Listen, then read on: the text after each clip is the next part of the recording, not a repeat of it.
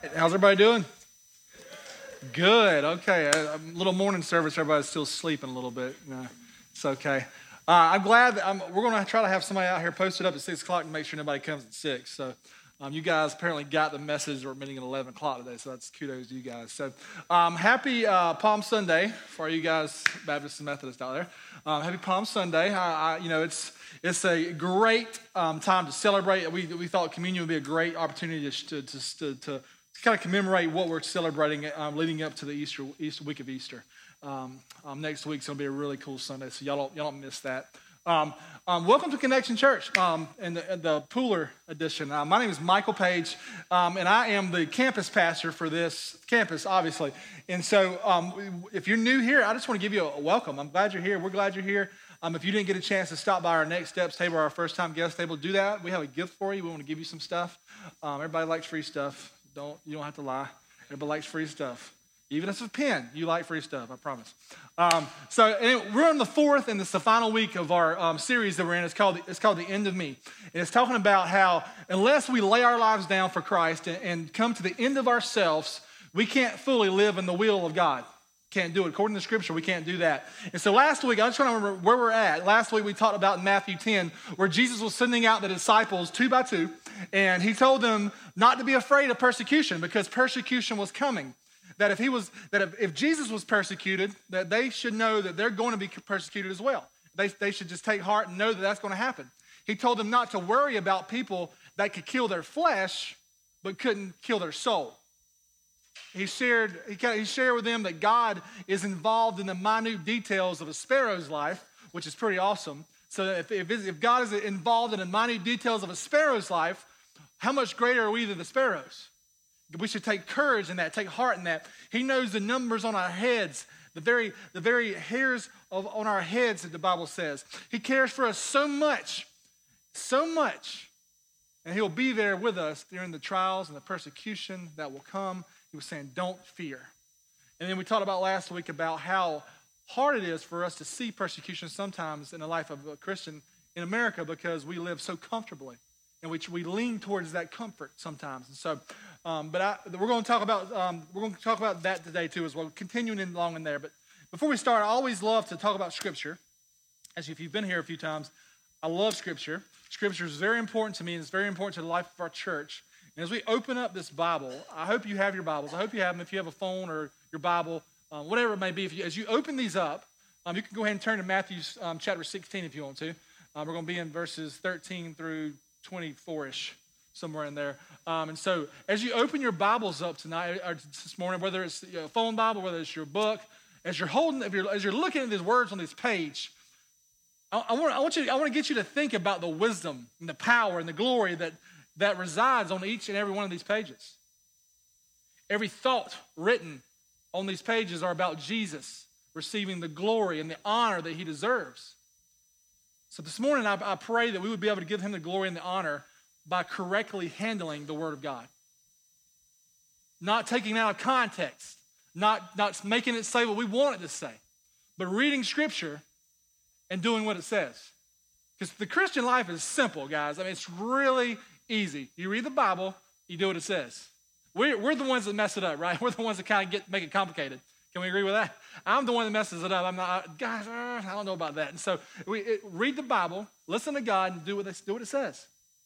And so Hebrews 4 says this, it just kind of give you a, you don't have to return there. It's Hebrews 4, 12 through 13. It says, For the word of God is alive and active, sharper than any two-edged sword. It penetrates even to dividing the soul and the spirit, joints and marrow. It judges the thoughts and attitudes of the heart. Nothing in all creation is hidden from God's sight. Everything is uncovered and laid bare before the eyes of him who must give account. So today, guys, my heart, my, my, my passion is that this morning that we would hold on to what the Bible says is truth. Like truth. There's no greater truth than this. We would hold on to that. Okay? And so that's that's where we're at this morning. So um, let's let's get let's pray real quick, then we'll jump into some uh, scriptures in Matthew verses chapter 16. So God, we love you. I pray that you would come and be with us, God. Speak to our hearts, God. move in this place. God, I pray for a supernatural move of God in our hearts today, God, that you would point to things in our heart, God, that you want to change, and we would just be glad to change them because, God, you're God and we're not. God, I pray that you would speak to us in wisdom. God, that you would give, give us more wisdom, Father, to be able to follow you, to be able to carry out the will of our Father. God, that we wouldn't take the sacrifice of Jesus lightly.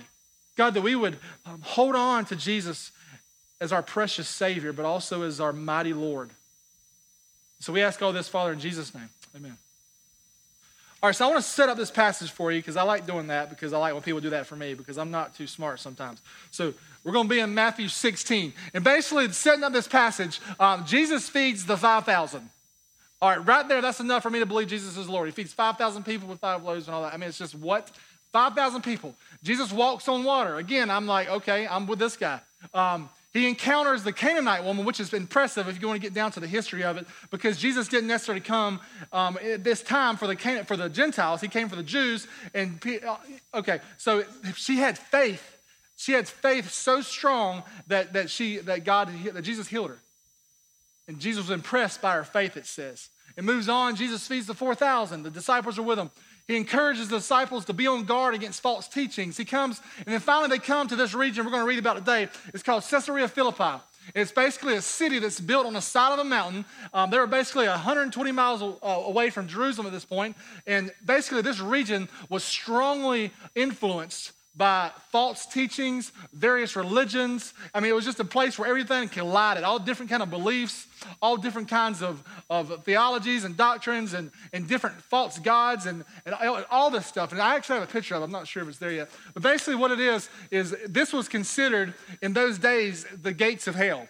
Okay, so basically, what would happen is an earthquake has been is, has kind of shifted some of the water flow, but a water a river would come out of that big cave, and you can see some cutouts in the side of the mountain where they would put gods up there and they would worship them. They would they would commit all kind of crazy stuff to worship their gods in those areas, and they would have countless gods up there. And so basically, that's the back, background of where we're at on where Jesus is about to come and, and ask his disciples one of the most important questions ever. This was the center of Baal worship. This was Herod the Great built a, built a temple to himself on the side of this mountain.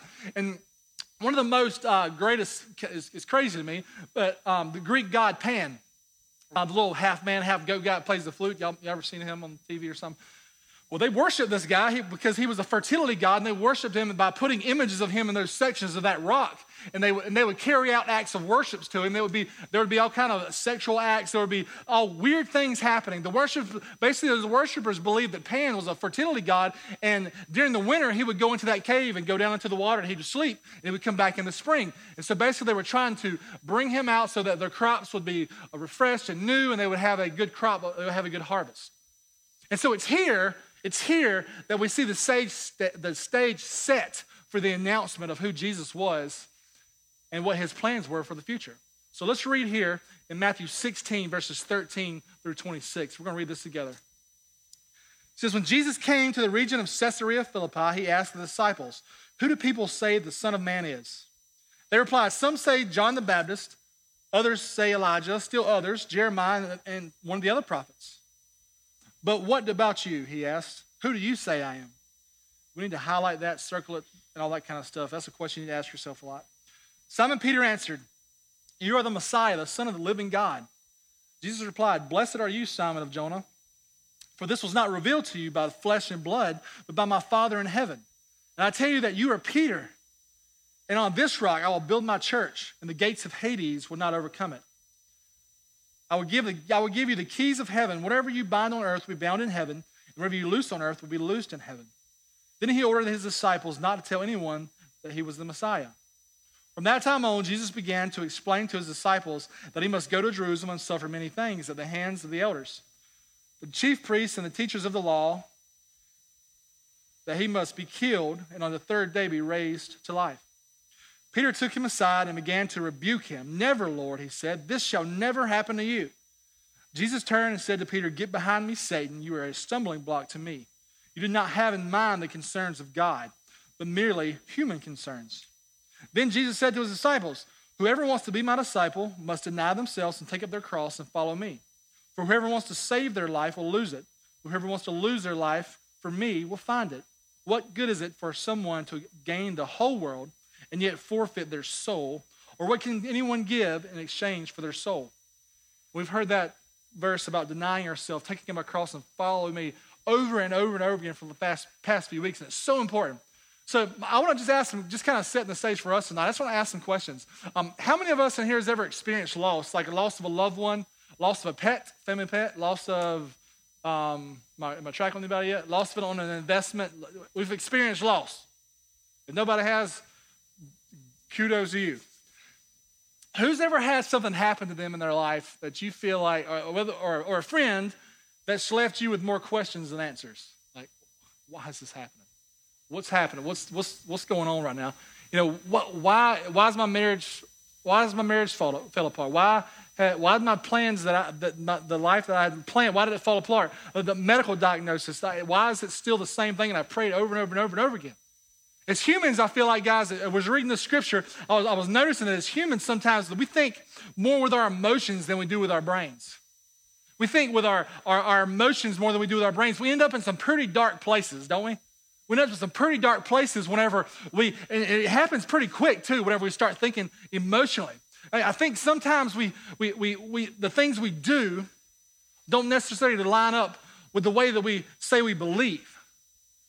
Because it's easy when we come to church and, we, and we're able to raise our hands and worship, and we're able to read scripture and have our Bible studies and, and declare Christ on Facebook and all these different things. But when crisis comes, when something that happened to us that wasn't in the cards for us, if life isn't turning out the way that we thought it was supposed to turn out, if I'm not married yet and I thought I should be married by now and have two and a half kids and a nice house, if, that, if life hasn't turned out the way that I wanted it to turn out, what's happening? It, something's wrong.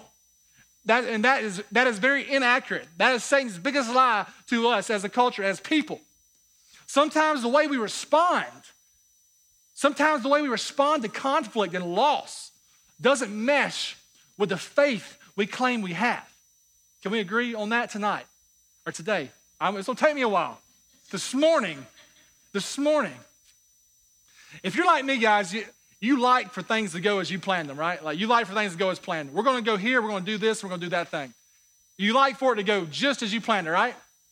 Right, okay? We, we really like it when it goes as we, we, whenever I planned it, it goes right, we're good. We all struggle with that varying levels of control, right? We want to, we have that control problem like buried deep in our hearts that, that, that we just, we all, it's very, it's, we, I know some people that are control freaks. I'm like, oh my. And so and it goes down from there, right? And so you're don't elbow the person next to you. Wait till after church talk to them. But like we all suffer with those varying levels of control. We like for things to go our way, to go well, and to, for life to kind of be easy, right? If, if we don't, then we're, I, think, I feel like we're kind of lying because we, we like for God to rain down the blessings on us. But whenever those blessings are preceded by a tough lesson, we're like, no, I don't know, God. Maybe I'm fine where I'm at. I don't, that lesson's kind of hard, right? And so we, we like to kind of push away from the things that are hard.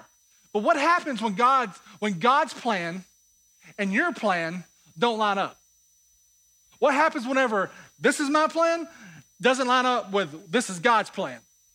What, we, what happens? Whose agenda are we going after here? Do we, do we respond well? Do we respond bad? Do we, do we disobey? Do we move away from God? Do we have a crisis of faith? What happens when what God wants for you in your life and what you want don't match? Do we fight with God? Do we disobey God? And that's exactly what we're talking about today. I got it right that time. Whose agenda is your life following? Is it God's or your own? And we see Peter here. This is awesome. We see Peter in Scripture right here right in front of the literal gates of hell that time. They thought that was, that was the gates of hell. That, that was literal for them. Right in front of the gates of hell that time, declared Jesus, You are the Messiah. You are the Son of God. You are, you are Him. And then seven verses later, Jesus calls Peter Satan. That's what you call a really good day going downhill really fast. Okay? So, so you talk about a really spiritual high going down to the lowest of lows for anybody's life who ever lived. If Jesus calls you Satan, you have a problem. Okay? So my point is, can you imagine if, if, Peter and his wife are at dinner? He's like, "Honey, how was your how was your day?" And his wife, his, and you know, Peter was like, "You know, Jesus told me that I'd be the anchor of the church, and then he told me I reminded him of Satan." So, so how do you explain that you know, to your wife? And so if you look at verse 23, um, it said, Jesus talks about this, It says, You are a stumbling block to me. You do not have in mind the concerns of God, but merely human concerns.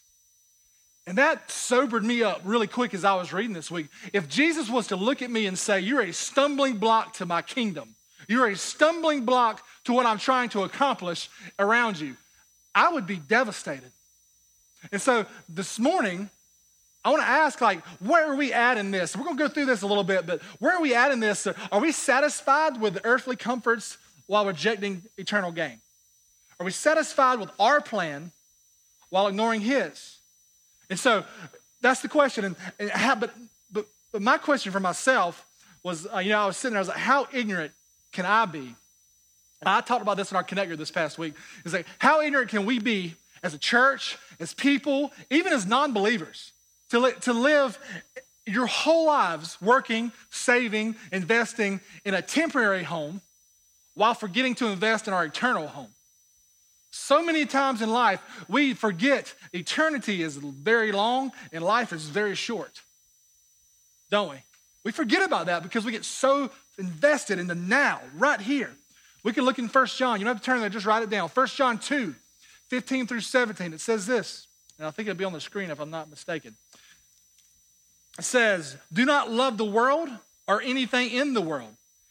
That's the world system, that's the, the things of the world.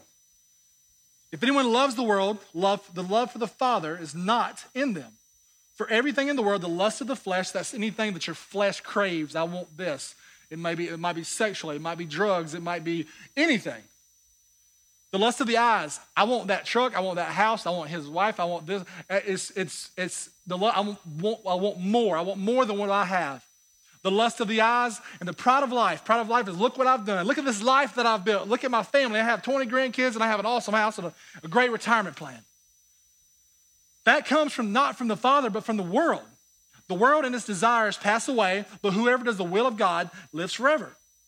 And hear me when I say this those things that I'm naming off are not bad things, but if that's what we're living for, they're bad things. If that's what we're worshiping, they're bad things. Okay? Hear that. And um, one of my favorite movies is a guy named Maximus Decimus Meridius. Who knows the movie? Gladiator. Amen. He says, What we do in this life will echo throughout eternity. Favorite line of the movie. I jumped off, off the couch. I was like, Yes. And so, listen, that's that's awesome because I'm like, preach it, son. That's Russell Crowe's preaching a little mini sermon on the gladiator. What we do in this life will echo throughout eternity. How you live your life will determine how you live eternity. How you walk through life will determine that. And so there's three questions. I'm a three point man. Uh, last week I was a four, kind of went over, but three points this week. You know, three questions I want you to ask yourselves for the rest of your life. Not just today.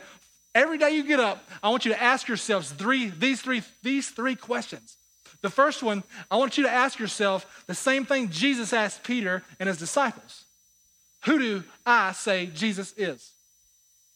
Who do I say Jesus is?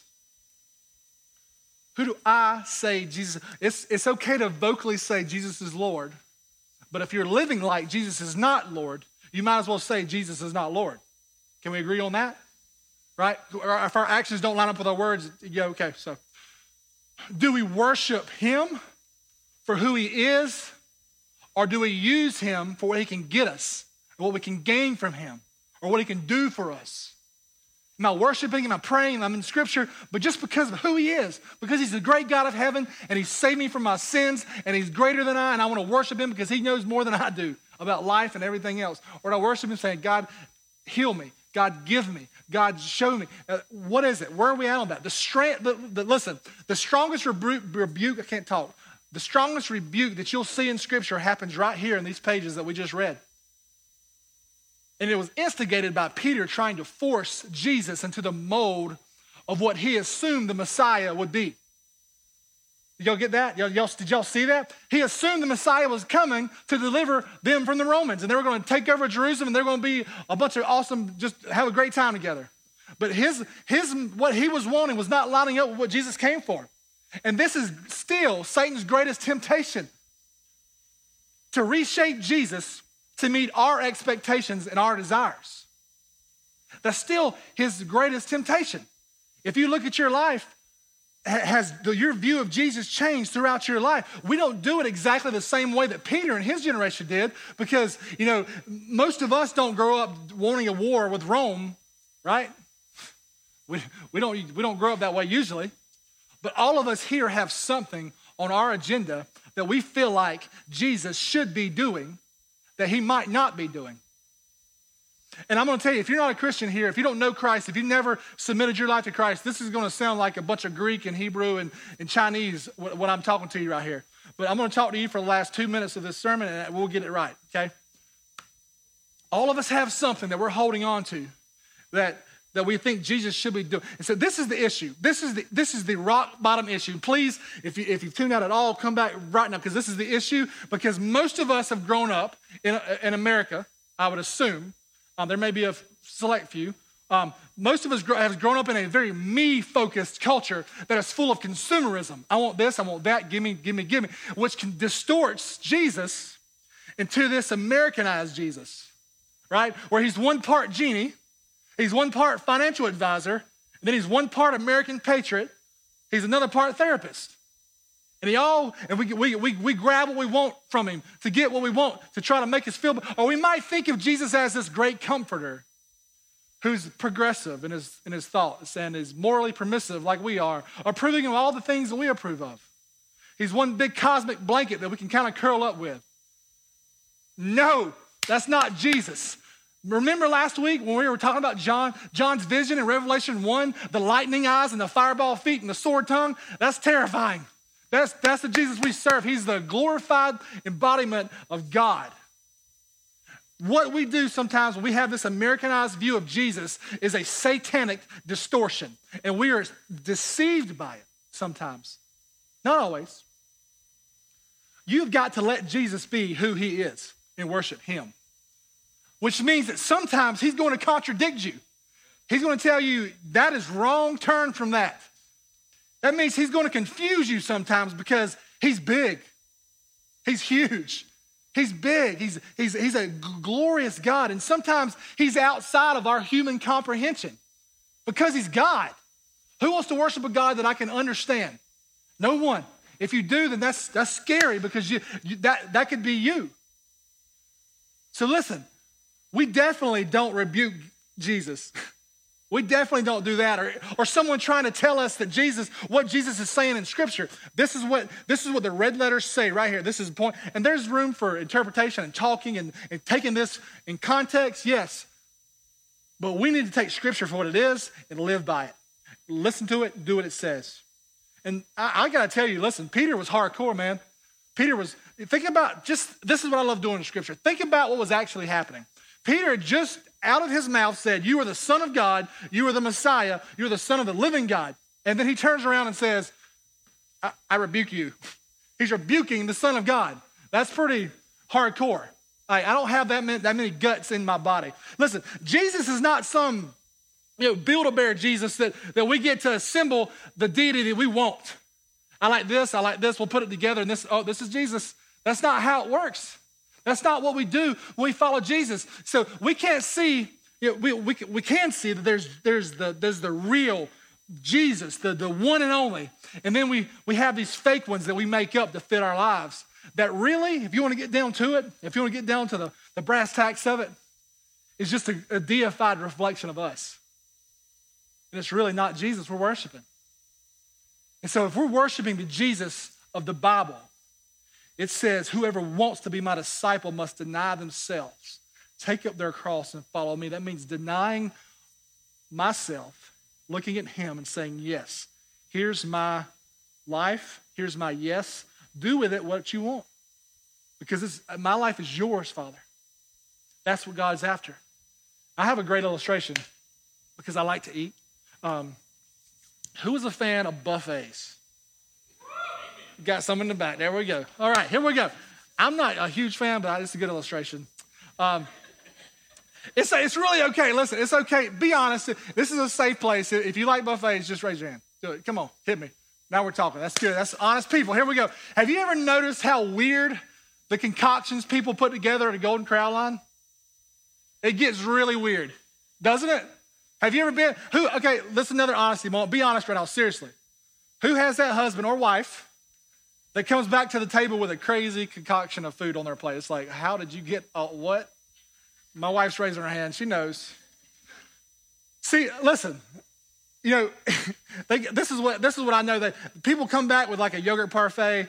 They got a, some spare ribs. They got a waffle, some cookies, a taco, and a small piece of fried chicken and an egg white omelet. And it's like, woo, this is good. It's a combination of all of it together. And so, you know, but listen, that's it's just whatever appeals to me. That's what I go up there and I get. That looks good. That looks good. I'll take that. That's gross. I don't want that. That might make me sick.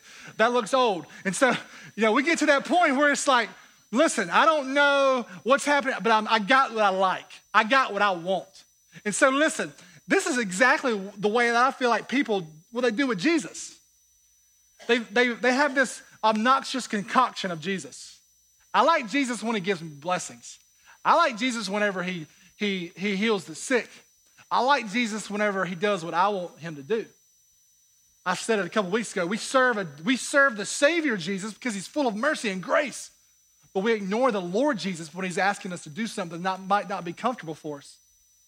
And so what I said then was we either accept him, we have to accept him, or just own up to it and reject him. Because if we're going after that concoction of who Jesus is, what we're doing is rejecting the Jesus of the Bible. That's what we're doing.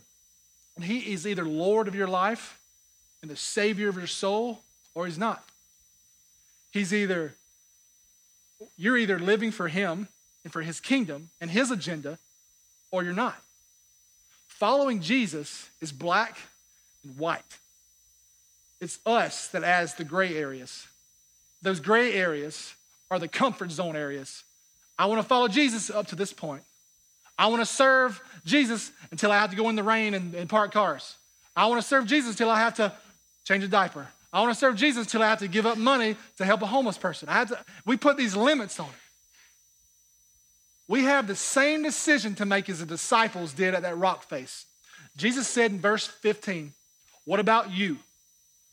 Who do you say that I am?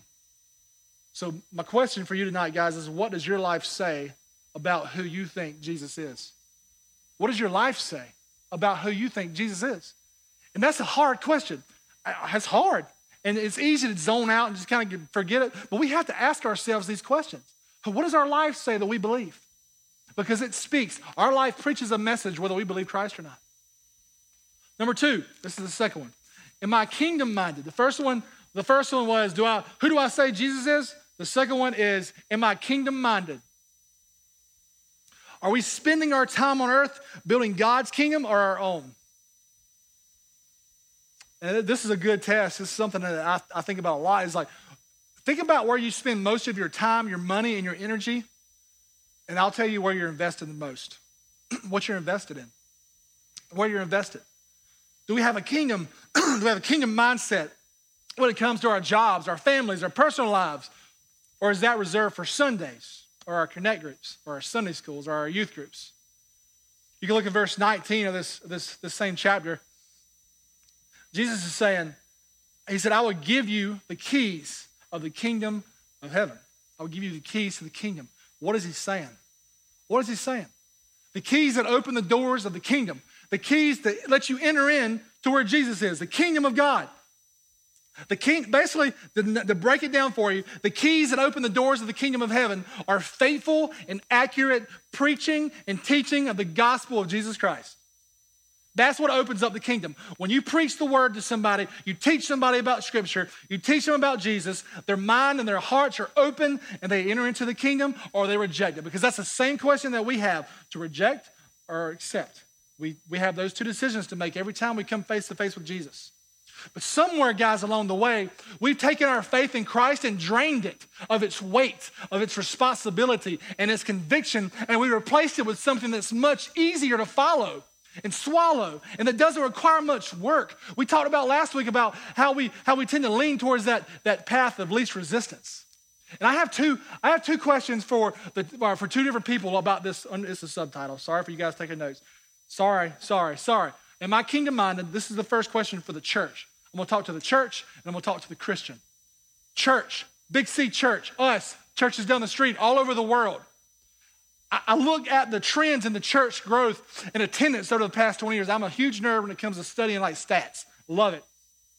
You know, the past 20 years in the American church, and what I noticed was a lot of money, a lot of money, time, and energy was spent on trying to keep people in their seats, keep people coming to church, keep people, the same people, keeping you in your seats, instead of going out and reaching the lost, going after the least of these, reaching a culture for the, God, the gospel, going after, like it says in James, after the widow and the orphan to take care of them, to love on our neighbors, to, to, to, to share the gospel with people that we that are across the street from us, who God puts in our path.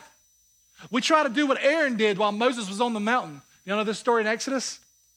If we give the people what they want, maybe they'll stay around. Maybe they'll stick around. If we give them what they want, if we play the right song, if we have the right color carpet or right seats or right, maybe they'll stick around. That's not how it's supposed to work, guys. Our hearts and our minds should be focused on the kingdom of God and his coming.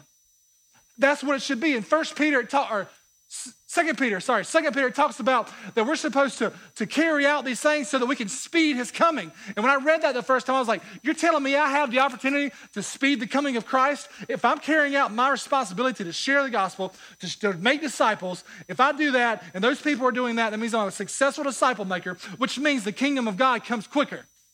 It makes sense to me. When I read that, I was like, wow, it's awesome. We have, we have a lot of responsibility as followers of Christ. And this is what I this is what hit me in the forehead this week. If we have to make Jesus look attractive to people to get people to come to church, something is wrong. Can we agree with that? If we have to get him to look attractive, that something's wrong. Jesus doesn't need me to dress him up and make him look attractive. He doesn't need me, period. The gospel is the power of God for salvation. That's attractive right? When you're stuck in sin, whenever, you whenever your soul is, is bound for hell, he comes down and reaches down and pulls you out and says, You're a child of mine. That's attractive, right? That's attractive. The focus of churches have, have held for too long is that, that we need to get people saved, which is true. We need to make converts, which is true. We need to quote John 3:16 and over and over and over again until people get it. But that doesn't preach the full the whole Great Commission. We've stopped at the beginning. We get people saved and then we leave them alone. It's about discipleship. If you've never been discipled, if I'm, if I'm saying something right now that is like Greek to you, that proves my point. Discipleship was the central, central message of what Jesus wanted us to do. He says, go out and make what? Disciples. Disciples are students of the word putting our hearts in other people's hearts so they could put their heart in other people's hearts, the way Jesus did the disciples. Discipleship is the next step. The church is for too long, guys. This is, is for a very long time. It's been a cruise ship instead of a aircraft carrier. Y'all thought I was gonna say something else. A cruise ship instead of an aircraft carrier. Think about that. Oh, you go on a cruise. Who's ever been on a cruise? Okay, well, those people raise their hands. Without getting sick, how many people have lost weight on a cruise? One, a couple people. Good, that's good. Most people don't. You're the select few. You go on a cruise, you, you get you get pampered, you get fed, you get, oh man, this is awesome. We get to watch this. We get like everything given to us. On an aircraft carrier, planes go out on missions, they come back in, get refueled, get resent back out.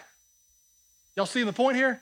That's what it looks, that's what it's supposed to look. The cruise ship mentality has created a church full of entitled people that has drained the church of its urgency. Y'all hear that? The cruise ship mentality, the mentality that we have in our heads about churches for me, I'll, give me this, give me, give me, give me, is that I want to be, give me the word, give me, give me the worship. I, I didn't like that song. Give me. So it, it creates this church full of entitled people that drains the church of its urgency. Guys, Christ is coming again. He is, says in Scripture. It's time for us to act like it because what I know is the greatest, what DC Talks is the greatest single cause of atheism in the world today is Christians who acknowledge Jesus with their lips but walk out the door and deny him by their lifestyle. That's the greatest cause of atheism in the world today. It's huge. God's plan to reach the world is to send the church out to share the gospel, to make disciples of all nations, not to have a weekly service where people come get pampered and catered to. but where, where they come and get equipped for the works of the gospel and of the kingdom. Can we agree with that? Do we believe that? The second person I want to talk to is the Christian. The Christian. Who's ever heard individually? That's what I want to talk to. Me, everybody. I'm talking to myself. Who's ever heard the, the quote uh, or the saying, the whole is greater than the sum of its parts? Have you heard of that? It's very confusing for a guy like me who doesn't know a lot. Um, so I started thinking about this. The whole, the whole church unified together is greater than the sum of its part, the individual parts. Can we agree with that? Like if you, okay, so if the church is built, guys, with individual people who are faithfully following Jesus, that means just by deductive reasoning, the church would be faithfully following Jesus, right? The church would be faithfully carrying out the works of the gospel, the works of the kingdom, would be kingdom minded. But as long, as long as we have professing Christians, professing Christians half heartedly following Jesus, having that buffet style Jesus, that Burger King Jesus, that Build-A-Bear Jesus, the church will be half hearted and irrelevant when compared to what I see in Scripture. Right? That, it, makes, it makes sense. I mean, it, it, has to be that way. Here's the hard truth that, that, that someone you know, shared with me is that if we're not making disciples, Michael, if you're, Michael, if you're not making, that's my name. If you're not making a disciple, Michael, if you're not making disciples, you're outside God's will, period. It's biblical. It's Matthew 28. Go and make disciples of all the nations. If you're not making a disciple this morning, if guys, if we're sitting here this morning, if I'm standing on the stage and I'm not making disciples of people, if I'm not going and talking to people about Jesus, then I'm outside of God's will, and that should scare me. Because if I know who Jesus is in the scripture, if I read Revelations 1 and see who he is, that's terrifying. So my question is, why do we tell people about Jesus? What's the point? Why do we tell people about Jesus? Why do we come here and sit and gain, but don't go out and tell? We, we tell people so they can get saved. Yes, we do that. But that's just the beginning. That's just the beginning of it. The main reason we go is to show people the beauty of Jesus and who he is, what he's done, and teach them to follow Jesus and do the same thing for other people. God's plan for enlarging the kingdom is so simple. Like I told you a minute ago, God's plan for enlarging the kingdom of God is so simple. One person, tell another person. Easy, right? One person tell another person, then tell another person, then tell another person. Show them the way, show them the way to Christ. But the problem, I think, with churches and with Christians who, who, who are, and I'm not talking to every single person in this room, I know that, but I may be talking to one or two, I don't know. But what I know is I've lived my life this way where I picked and choose the Jesus, the parts of Jesus that I wanted to follow and the parts that I didn't, and I ignored those. But if I'm living that way, you know, I can't, that's that's tough. I can't call myself a effective follower of Jesus. I'm not even sure if I can call myself a follower of Jesus if I'm living in that, I'm living in that place. His plan, his plan for showing people Jesus is for other people to tell people to tell people. If I don't know how to follow Jesus, I can't show them the way. So tonight, are we too busy following our own way, our own agenda? Maybe we need to quit something. Are we full of excuses? I don't know enough. I'm not good enough at that or this. I'm not good at talking to people. I'm not good at memorizing scripture or talking to people about Jesus. It's awkward. It's uncomfortable. Guys, these statements right here are old. They're old. If you don't know enough, here's a book. Open it up. Read it. He, he wants to show you the things of the scripture. If you're not good enough, guess what? The Bible says we have the Holy Spirit. In First John, it says, don't worry about the things to say. Matthew says that if, if, he will give us what we need to say in the time we need to say it. Depend on him. I never want to hear Jesus say the words to me that he said to Peter, You're a stumbling block to me. You don't have in mind the concerns of God, but merely human concerns. Never do I want to hear anybody hear that from Jesus either. My last question for you tonight is this, and we're about done, is am I surrendered to Jesus? My first one was, who do I say Jesus is? The second one is, am I kingdom minded? The third one is, am I surrendered to Jesus? Verse 26 through 24 through 26 says this. Then Jesus said to his disciples, Whoever wants to be my disciple must deny themselves, take up their cross, and follow me. For whoever wants to save their life will lose it. Whoever does not who loses their life will find it. What good will it be for someone to gain the whole world and yet forfeit their soul? Or what can anyone give in exchange for their soul? Deny yourself, take up your cross, follow me. Deny yourself, take up your cross, follow me. That's surrender. That, that's surrender. That's surrender in a nutshell. Three points. What good is it if we gain the whole world and yet forfeit our soul? I say that you had got, you received everything you ever wanted. 10 gazillion trillion dollars. I'm not, that's not even a number. Like all the amount of money that you can think of. All the amount of gold and silver and possessions that you want. What if you, what if you just, I got it? The house, the wife, the husband, the kids, the, the land, eh, whatever it may be. What, what if you got that? Say you worked really hard and you gained all that stuff, but you lost your soul. But you lost your soul. What worth would that gold and money have at that point? Zero. All of it would be substance, stuff that's just clutter. Do the decisions I make show that my life is surrendered to Christ? Ask yourselves that. Do the decisions that I make show that my life is surrendered to Christ? Evaluation questions that I ask myself all the time. Do I read the Bible and spend time with God? That's the first thing I ask. If I'm surrendered to God, I'm going to read my Bible and I'm going to spend time with Him. Right? Second question I ask myself when I read the Bible, have I made changes in my life based on what I've read? Because if I don't make changes from what I'm reading, means that I'm pretty arrogant before God. I got it all figured out, bro. Uh, thank you for showing me this, but I, am doing that. Just like the rich young ruler said, What else must I do? Because I've done all these things. I can promise you right now, we don't have it all together. All throughout this room, including the person behind this podium, is messed up. We got stuff that we need to work on, right? Everybody in this room. Do we make changes? What would have happened if Peter would have got what he wanted? No, Jesus, that will never happen. You would, I would never let that happen. I will never fall away. I will never let you be crucified. I will fight to the death. What would have happened? Jesus would have never been crucified. There would have never been a way for salvation for Peter or us. The Holy Spirit would have never come. All those kind of, we would never be here because the church would not exist. Our plans seem so awesome to us because we think we're pretty awesome and super intelligent, don't we? And then the moments we're making decisions, I'm pretty, pretty smart. I got it together. I'm about to make this decision. Here we go. Well, that was a mistake, right? We've all been there, right? I, I, I, mean, I hope because I would look really stupid because that's me. Um, but underlining all those plans and all those things are, are plans that are, that, that, that are selfish sometimes and, and, and, prideful.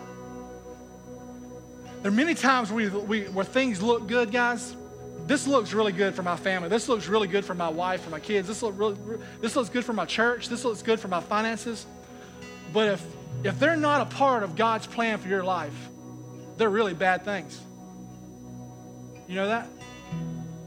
Anything that looks good, but it's not, any, any good thing, any good thing that's not a God thing is a bad thing. Right? Any good thing that's not a God thing is a bad thing. If you want a change in your life today, if you want forgiveness and peace and joy that, you've never known before, God demands total surrender. He demands total surrender. He becomes the Lord and the ruler of your life. But the good thing is, guys, we just say He's a good Father. He's good. He's good. He's going to lead us in a way that everlasting is what He says. He's going to bring to, to, to Himself. Don't let sin blind you. There can only be one king in your life. Is it going to be you or will it be him? I can promise you he's a much better king. I can promise you he's a much better ruler, much better decision maker. I can promise you from experience. So, where are you today? Where are we today as a church? Have we been following our own way and neglecting God's way? Every person in this room, every person on this planet has to answer the question that the disciples had to answer. standing before the gates of hell on that hill in Caesarea Philippi, every person in this room has to answer this one question Who do you say Jesus is? Who do you say is? We get to reject him or we get to accept him. Don't wait for that decision. We're not promised one second of life. I've had enough of my friends pass away at the drop of a hat, thinking they had years and years and years to live. We're not promised a second. Don't wait. We can't play games with God. We can't afford to play games with, with or procrastinate with our eternity. We can't afford it. If there are things in your life today that you need to be to remove and to hand over to Jesus, guys, I plead with you with everything in my body don't wait. Don't procrastinate. Let it go. What would you do with your life if you knew for a fact that you had 24 hours to live? Listen, your life would be different. I bet we would take our faith very seriously. Very seriously. God doesn't, listen, God doesn't answer every single prayer at the timeline that we wanted to answer, does He? Sometimes we wait. Patience is, but one prayer I know that he always answers immediately is when the prayer of a sinful person says, God, please save me. I'm a sinner, I need saving. He answers that question. He answers that prayer immediately whenever we pray it. Every time. God, please save me. Okay, that's what I'm here for. The Bible says in Luke 15 that Jesus comes after the one. He comes after the one person that needs him, that says, God, I'm a sinner. I need you. Please, Father, come and save me from myself. Are you the one today? Are you the one this morning? The person here who doesn't know Jesus knows they need Jesus. The person here that is living their own way knows they need to make a change. They know that in their heart. Their heart may be beating a thousand beats a second. I don't know. But until, until the, the very last breath, guys, we talked about tonight Judas, where he where Jesus offered him that piece of bread. Judas, please don't do this. Please come back. Please don't go through with this betrayal. He was offering him up to the last minute when he walked away. And, and Jesus is doing that for us every time we wake up. Michael, please come. Don't turn back. Don't turn back. He's, he's asking that question for us, each individual in here tonight. There may be someone else here tonight or today, sorry, that you've been, you may have been saved and you know Jesus. But you need to come lay down some things today. You need to lay, lay down some idols some things that you're that you're worshiping, the things that, that you may be falling all over yourself with. Saying, Here is all of my heart, all of my life for you, God. No conditions. I want what you want. I may not be there yet, but I want to be. The prayer team's going to come and they're going to be on each side over here. If you need to turn your life over to Christ, come pray with one of them. I'll be there. Come pray with me. If you need to lay some stuff down at the altar, the altar is always open. Come do that. Come pray with someone. As we sing this last song, don't wait. Don't wait. Respond. Who do you say Jesus is? Are we kingdom minded? And are we surrendered? So, God, tonight I thank you for who you are. Lord, you're a good God. You're a good Father. You want good things for your children. God, I pray for the person here tonight that's, that's far from you. I pray that you would bring them close to you, Jesus. God, I pray that you would just burden their heart, Father, with the things of, of you. Lord, we love you. We thank you for all that we get to do here, Father. All we get to worship, all we get to, to spend time together, Father, just in, in uni, unified worshiping of the Father. We love you, Father. I pray that you would just come do a mighty work here, Father, in Jesus' name.